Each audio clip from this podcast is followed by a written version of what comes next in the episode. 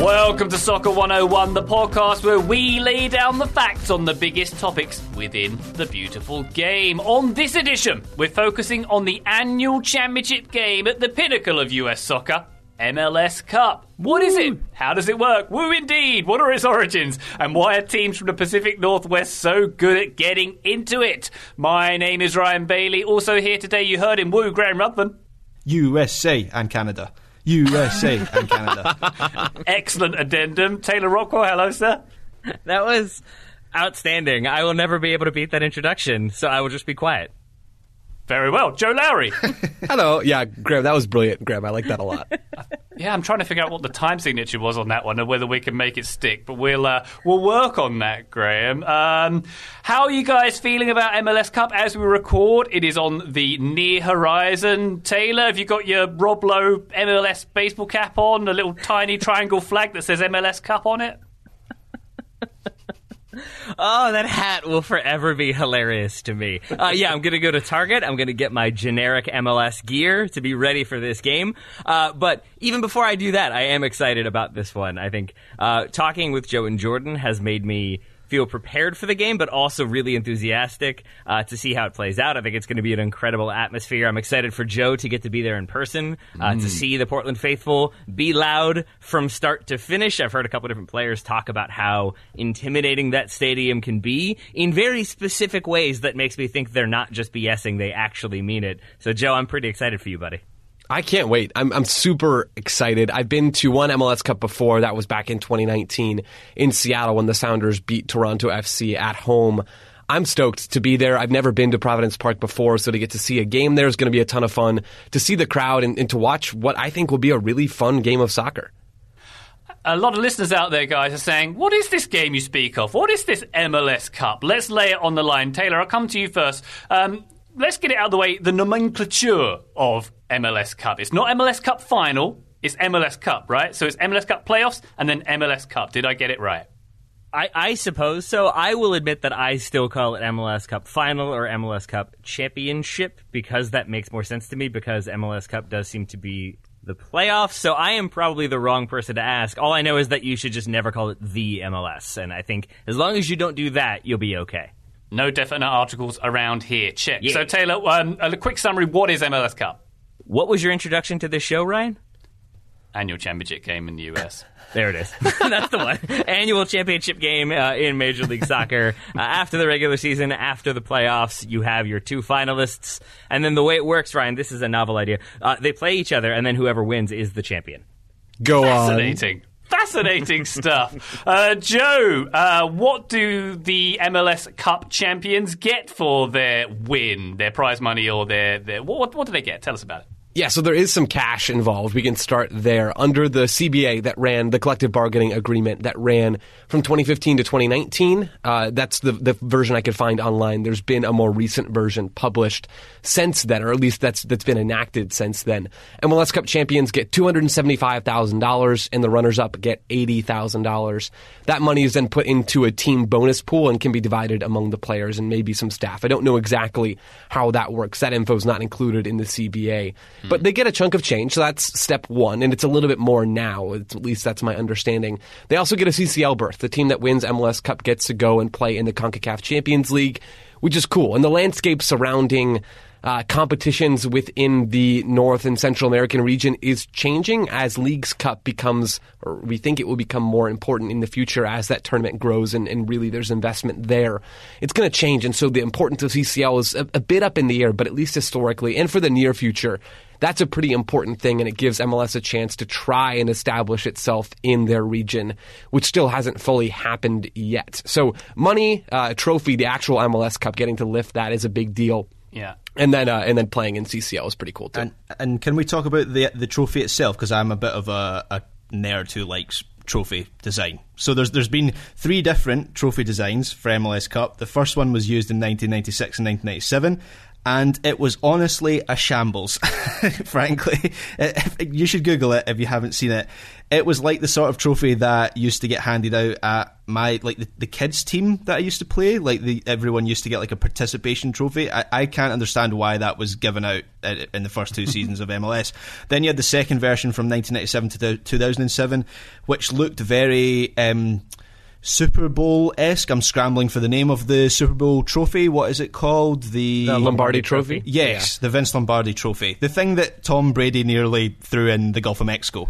Um, it very much looked like that. while now, giving COVID, while giving COVID to it at the same time. Yeah. Yep. And now you have the third trophy in MLS Cup history, which has been used since 2008, and it looks a bit like the European Cup, which is, in, to my eye anyway, a lot better and looks a lot more like a soccer trophy. Oh, wow. Well, if we're going to do some Champions League snobbery, I should also note about the prize money. Uh, the winner of the European Champions League gets 20 million euros and a total of around 85 for going through the competition, which uh, is a little higher than the uh, two on, well, we're talking about 300 grand for the winner. Joe, I think you said there um, for MLS Cup. Uh, I'm, I'm pleased that it's within the CBA, and that's, I presume, the players are getting that split out as a bonus rather than that goes to allocation money. So at least the players can get like cigars and fur coats and whatever players. I've been watching a lot of that Beatles documentary. I'm assuming that's all people buy when they uh, get wealthy. Um, also worth noting is the TV viewership numbers, which I have here. The 2020 MLS Cup game uh, looks to have got about a million viewers, just over a million viewers on Fox in 2019, just over 800,000. 2018, one and a half million, it says here, for Fox. Um, so it seems, I was going to say trending up, but maybe not. So. It's a bit, it's a bit up in the air right now, Ryan. The TV numbers aren't where MLS wants them to be. I will say the numbers when you combine in the Spanish language broadcasts are a lot better, and, and they do they've been up over a million viewers I think every year since 2012. So there, there's been some positive trends in that way, and the numbers have been right under 2 million for the last few seasons.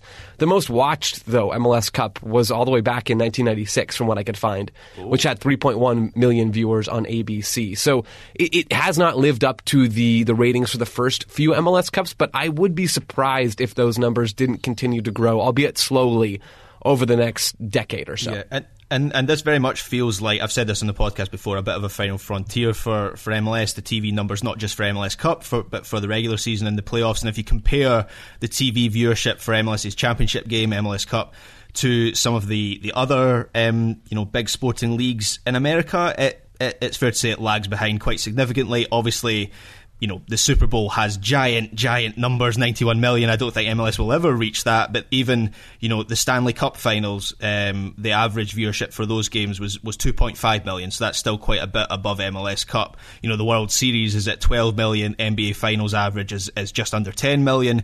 So while MLS Cup, in a lot of senses, has actually surpassed, you know, you would say the NHL and maybe the NBA in terms of attendance, TV still is an area where it feels like they've yet to crack it. Gentlemen, we need to dig into the origins of this competition, maybe look at some of the teams who've dominated, some underdog stories, and our favourite MLS Cups. We're going to do that very shortly. Today's episode of Soccer 101 is brought to you by ExpressVPN, who would like to remind you that every time you connect to an unencrypted network, be it at a cafe, a hotel, an airport, anywhere else, any hacker on the same network can gain access to your personal data. And that means passwords, that means financial details, that means stuff you don't want anyone else to see. But when you use ExpressVPN, you are effectively using hacker kryptonite. It's the easiest and most effective way to protect your internet traffic and keep your identity private online. When you connect to a secure VPN server, your internet traffic goes through an encrypted tunnel that no one can see into, and that includes hackers, governments, or even your internet service provider. But what about super hackers, you might say? Hugh Jackman and Swordfish. We all know the most realistic depiction of a hacker that there's ever been. Well, it would take a hacker and even a super hacker with a supercomputer over a billion years to get past ExpressVPN's encryption. But it does not take that long to get it up and running. Uh, it is very easy to use ExpressVPN. You fire up the app, you click one button, and you get protected. It works on all devices, phones, laptops, tablets, and more, so you can stay secure on the go. And that is exactly how, say, Soccer 101 host Ryan Bailey uses his ExpressVPN subscription to uh, log in securely, but then he can still access stuff here in the United States because he has a US IP address, so he can then watch, say, games on Peacock or things like that. Secure your online data today by visiting expressvpn.com slash soccer. That's E E-X-P-R-E-S-S-V-P-N dot com slash soccer, and you can get an extra three months for free. expressvpn.com slash soccer. Thank you very much to ExpressVPN for sponsoring today's show. Welcome back to Soccer 101. We are talking about MLS Cup. Just before the break, Joe Lowery mentioned the inaugural edition of MLS Cup in 1996, which went to golden goal overtime. A win for DC United in Foxborough that was. Taylor, I come to you. Will you talk a little bit about the origins and the manner in which this competition has changed over the years, please, sir? Yeah, sure. Uh, in 1996, it is at a neutral venue. It is the, the inaugural competition. It is worth noting that when MLS was uh, first came to be, there was a discussion about would it be a sort of single table system like most of Europe, or would they go with the more American style playoffs like with the NASL? Uh, and that is what they did. So they went playoffs from the beginning, obviously with fewer teams making it because there were fewer teams in existence. Uh, from 1996 until 2011, it's played in a neutral site. We've talked about this, I think last time we talked about playoffs and maybe in a couple other shows. Uh, but then they moved in 2012 and since to it being hosted by the finalist with the highest regular season standing. Three teams, when it was in the neutral site selection, did get to play at their home stadium. DC United in 97, New England in 2002, and the Galaxy in 2011. So, uh, some coincidence there, or maybe some uh, very good teams earning it there. But then, since then, it's been the top seed getting to host. Uh, Joe, golden goal overtime in that first contest, as I mentioned. Has the format changed at all over the years? Oh, I love that. Well, Golden Goal is gone, R.I.P. And we've we've discussed that in the past. Um, the format of the the specific game, Ryan, or the format in terms of how that game was actually constructed and, and the playoffs surrounding it.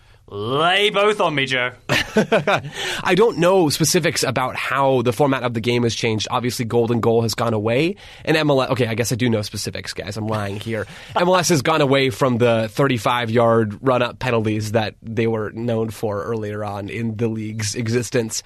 So now, today, we just get 90 minutes of regulation. If the score is tied, it goes to extra time. If the score is still tied, we go to penalties. The standard stuff.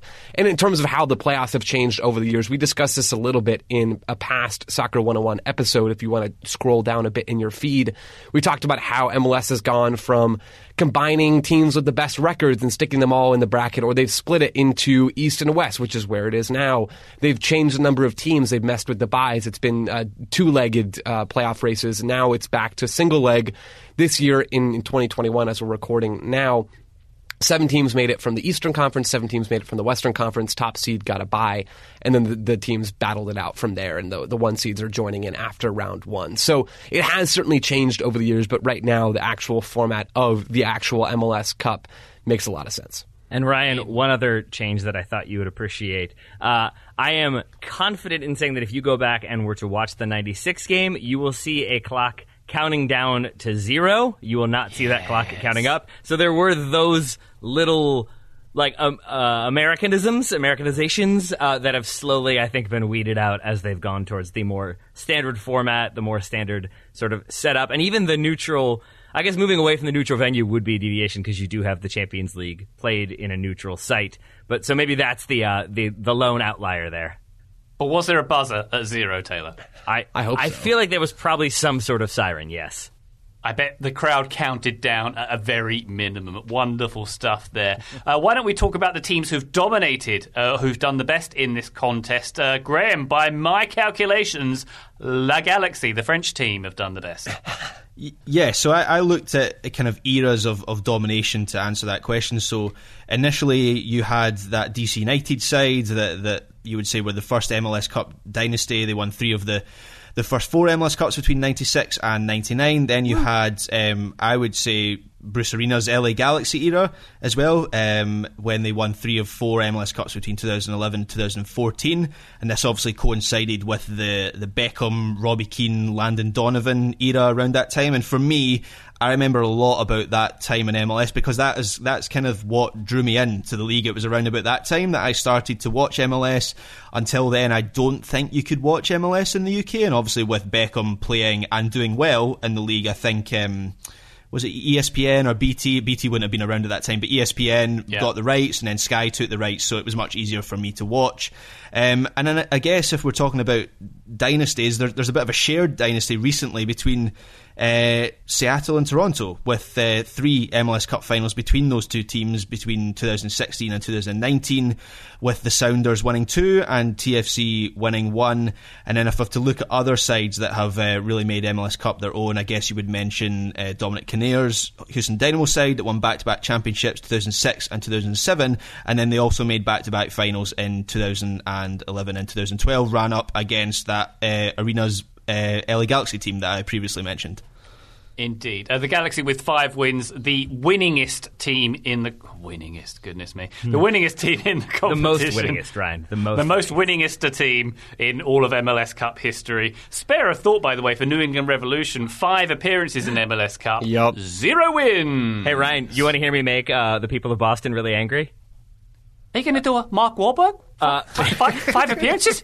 Zero wins? Say Huh? hi to your mother for me. Uh, no, what I am going to say is yes, five appearances, zero wins. Some would say that would make them the Buffalo Bills of Major League Soccer. There you go. People of Boston, I look forward to your hate mail. Taylor, you're going to be thrown through a table at some point for that, I'm sure. Um, Taylor, I'll stick with you to talk Yeah. about the. Uh, uh, are there any underdog stories in MLS Cup? There was no RSL fairy tale this year, but have we any kind of stories for the little guy? Yeah, ke- keep that team in mind. I would say there's an honorable mention for the LA Galaxy, which is an odd thing to say, but in 2005, when they beat New England, uh, they qualified for the playoffs by one point, and that's essentially Landon Donovan, Herculez Gomez, and then a lot of people who are working very hard, uh, and they do get that win. So I think just because they were very close to not qualifying, I would put them in that category. But the major one for me would be in 2009, RSL beating the LA Galaxy uh, on penalties, one to one after regulation, seven rounds of penalties. Nick Rimando with three big saves in that shootout.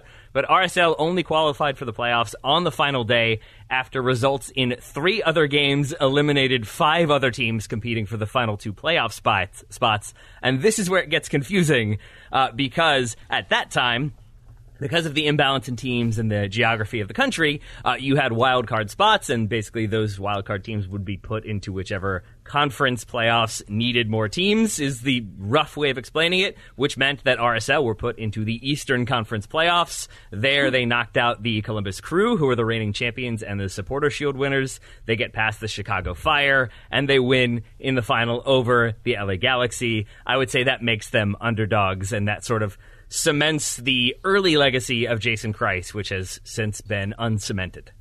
And and I would also give a, an honourable mention, not in terms of that maybe the team on the pitch being an underdog, but last year with the Columbus Crew as well, in terms of what happened to that yeah. club. So a club that was very nearly moved to Texas, a club that was sh- uh, saved by the the sheer determination of its fans, and then they went on to win MLS Cup in their own stadium, which is getting or has been replaced now as the home stadium of, of the crew. Um, they finished fourth in Eastern Conference, so they weren't uh, they weren't a uh, you know a, a poor team by any stretch. But yeah, in terms of that that whole tale, um, a, a bit of an under, underdog story and a bit of a sort of average Joe's gym story. yeah, I'm sure they'd like to throw some wrenches at Anthony Precourt, that's for sure, Graham. Um, why? I'll, I'll stay with you, Graham, to ask you this question. Why is the MLS Cup winner deemed more important than the Supporters' Shield? You and I, Graham, come from um, countries where traditionally the winner of the league over X amount of games is deemed the winner of that season. So, is it is how do you feel about the the fact that that's you know put aside for a playoff system? Yeah, well, it's more important because uh, MLS says it's more important, I guess. Uh, no, I mean, I, I suppose the increased prize money is an indicator, and you know, I'm joking, but genuinely, if a league says a game is a championship game, then most clubs and players and fans will gear their season towards that. I'm, I'm mixed on my feelings towards playoffs. I've said that before on 101, I think. Um, in, in terms of their individual spectacle, I think they're they're brilliant. I look at the English Championship playoffs where it's a straight playoff system. Four teams go in and they're all kind of on a level footing, and the winner goes up. I think that's a great use of the playoff system. I I struggle a little bit with the complexity of the MLS playoffs and how MLS Cup is set. Um, but in terms of the, the individual match, it's always watchable. I will I will certainly watch it uh, this weekend. But maybe the maybe the guys who have kind of more of an American grounding in American sports can maybe answer that more succinctly than I can. I'll take a stab.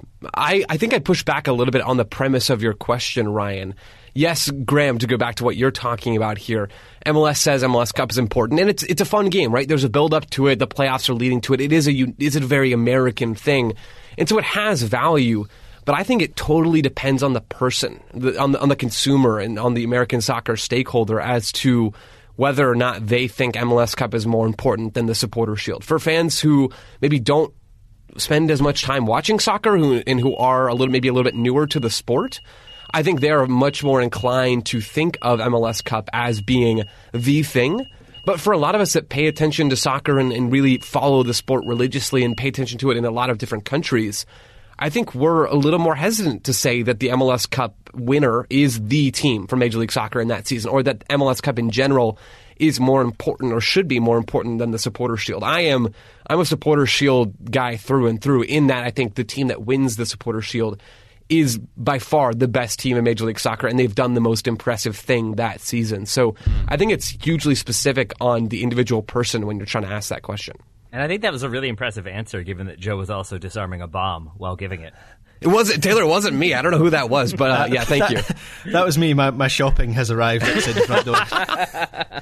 And Graham was disarming the bomb. It sounded like a smoke alarm. You made more electronics explode, Graham. I assume that was what it I, was. I have to admit, I did check around the room to make sure that nothing was on fire, but it's the Sainsbury's van outside.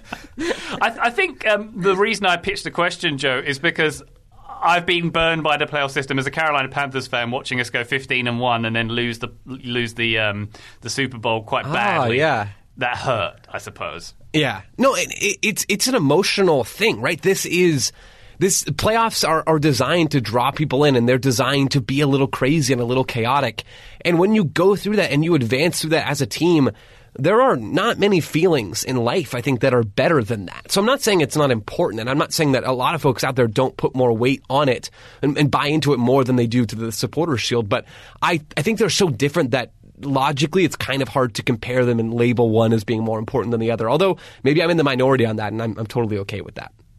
Wonderful stuff. All right, gents. Um, are there any changes we think that MLS Cup should make? I mean, it has a, it is a a league and it's a system where changes have been made and experimentation has been done. And to MLS's credit, they do try new things quite often.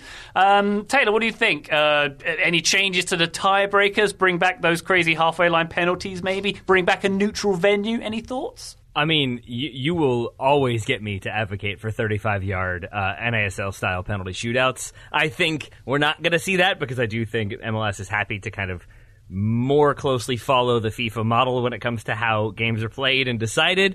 I, I wouldn't mind seeing them try like the neutral venue site again. Not saying it has to go back to that every single time, but I, I do think it would allow for just a bit more spectacle and a bit more hype, and you would as I said, I think previously, you'd be able to kind of plan a bit more, get more fans in attendance. But I think to Graham's point about TV viewership, I, I do think there's something to promoting it, and you can I, just even saying where it's going to be. It's really weird to have to promote an event like like oh, 10 days out and say like site TBD. That's an odd thing. Uh, normally that would mean chaos is happening. Instead, MLS that's sort of the norm. And I think just to be able to promote it with that neutral venue and you can decide on the location ahead of time to be able to combat weather or whatever the issues might be. I think that could be interesting to go back to it and see what happens. But I also understand why they want those sort of fans in attendance, that sort of atmosphere behind it to uh, to keep things good for the TV viewers.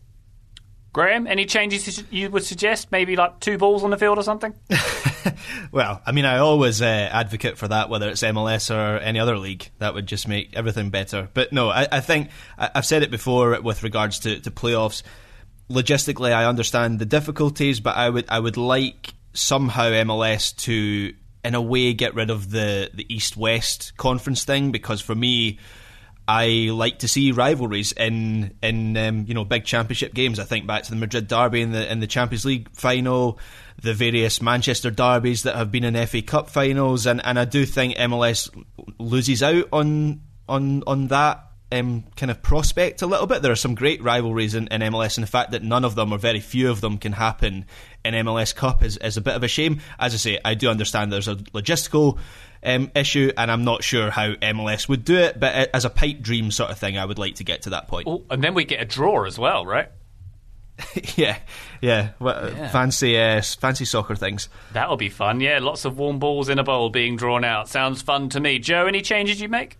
There's not a ton I would change. I mean, I, would be down for planes that can go really fast so we can do what Graham just suggested. And I'm with Taylor, and we've talked about this before about some of the challenges with the venue and, and, the planning that goes into, or the lack of planning that can be done really until the final is set. So, neutral venue at some point, I'm not sure the league is quite there yet. I think it benefits from having that built in home support. But I, I like MLS Cup as long as we're all on board with the playoffs as being this crazy, somewhat random thing then it's it's a blast to have them, and it's a blast to have this championship game. It is indeed. Gents, this has been an excellent MLS Cup discussion. One final thing I'd like to get from each of you uh, your favourite edition of MLS Cup. I will go first. Mine, I think I've mentioned it before, it's the 2013 edition. Uh, yep. Really drew me in. Sporting Kansas against uh, uh, Real Salt Lake in Kansas. The one that went very long. It was super, super cold. Wow. There was 10 rounds of penalties. A lot of fun. Taylor? For me, like personally, I would say it was maybe Atlanta in 2018. That was my first mm. MLS Cup uh, experience. Uh, it wasn't the most competitive game when it happened, uh, Atlanta winning 2 0, but I think the spectacle around it and how hyped Atlanta fans were for that game was really amazing. The whole city seemed up for it. Everybody seemed to know it was happening, which honestly isn't always the case when you have big games in MLS cities. Mm. And maybe that is an argument for why it shouldn't go back to neutral venues. So I did love that one. That will uh, forever be a uh, happy memory. And then I, I will say for a DC United fandom perspective, I always talk about the inaugural game, but 1999 was my favorite. I still own that VHS of the 1999 DC United season. Uh, they win the Supporter Shield, they win MLS Cup. On that roster, in that final, you have Eddie Pope, Carlos Llamosa, Jeff Agoos, Marco Etcheverry, Jaime Moreno, Ben Olsen, Roy Lassiter, and Richie Williams all of them DC United legends. Marco Etcheverry, especially in my top 10 for favorite players all time, is Marco Etcheverry. And then lots of drama culminating in Sigi Schmid being suspended for the first game of the next season. Uh, Schmid, then the Galaxy coach, because he came out and uh, pretty directly attacked the officiating, a la Jude Bellingham. And so I think for all those reasons, it was a great game. It was a dominant DC United team. Roy Lassiter was awesome. And uh, yeah, 99 was probably my favorite from a fan perspective. Excellent. I want to go back to 99, just like Charli XCX. Um, anyway, Graham, your your favourite, is it Ronny Deila's 2021 win, A chance? I mean, I do like the Portland Timbers, but yeah, from a personal point of view, I, I would quite like Ronny to, to win at, at the weekend. But no, I'm going I'm going to pick out a game that probably most others wouldn't pick out, um, but there is a bit of a personal reason. So the, the MLS Cup game I remember most vividly is um, the 2012 MLS Cup final between the LA Galaxy and the Houston Dynamo, and that was David Beckham's, I believe, his last match in, in MLS. And um, the reason I remember that that match is because I watched this game in, in the pub in deepest, darkest Perthshire in Scotland, and people in that pub were genuinely interested in that game. And this is back when I, I lived at, at, home and I, I, would often ask for the MLS games to be put on the TV on a Sunday night. And nobody cared, let me tell you, about those games. But people cared about this one. And obviously, you had the whole Beckham redemption arc after a bit of a difficult start, start in MLS and this match gave him the whole fairy tale ending, leaving LA with a with a championship. Obviously, he'd already won one before then, but he, he left with a good memory. And um, yeah, as I say, it was an unusual feeling for me as a British MLS fan to see at that time there was a lot of coverage around that game, and so I, I just always remember that match a lot. What time of day was that in the UK, Graham? Was it like 4 a.m.? No, I remember it being on at a pretty decent time. I mean, it might have been it might have been a pub lock-in. I might admit we did we did have those at those time, but it, it certainly wasn't like four a.m. or something. It, I remember it being like it kicking off in like the daytime um, when it started in LA. So um, yeah, it, it, was it was something that I still remember to this day. Well, who doesn't love a good pub lock-in? Joe, finally, your favourite edition of MLS Cup? Yeah, a lot of these have been mentioned already. 96 for how just darn wet it was and the fact that that ended in a golden goal from Eddie Pope. Just wild. And to think back on that now is a little bit crazy. 2013, Ryan, you mentioned it. Really, really cold. 20 degrees Fahrenheit at kickoff and got colder as the game went on. The field was partially frozen between SKC and RSL in that one. just crazy. And then everyone's kind of had a personal story to go with and I've got one too. 2019 was my first ever MLS Cup, getting a chance to go up to Seattle. I kind of mentioned this earlier 3 1 win for the Sounders. You could feel the stadium rocking. You could feel this giant football field rocking, and to look out from the press box and see all of those Seattle fans in the stands was was really cool for me. I'd never seen something quite like that before in person. So those three are the, the three that I had down on my list. Look at you, 12 manning it up in Seattle. Very nice, Joe. Very nice. All right, gents, thank you very much for this MLS Cup chat. Taylor, a pleasure as always. Right back at you, my friend. Joe Lowery, thanks again, sir. You got it, Ryan. And Graham Ruthven, thank you very much. No problem, Ryan. It's always fun. It is indeed. And you want more fun, listener? Tune in next week for another Soccer 101. Bye!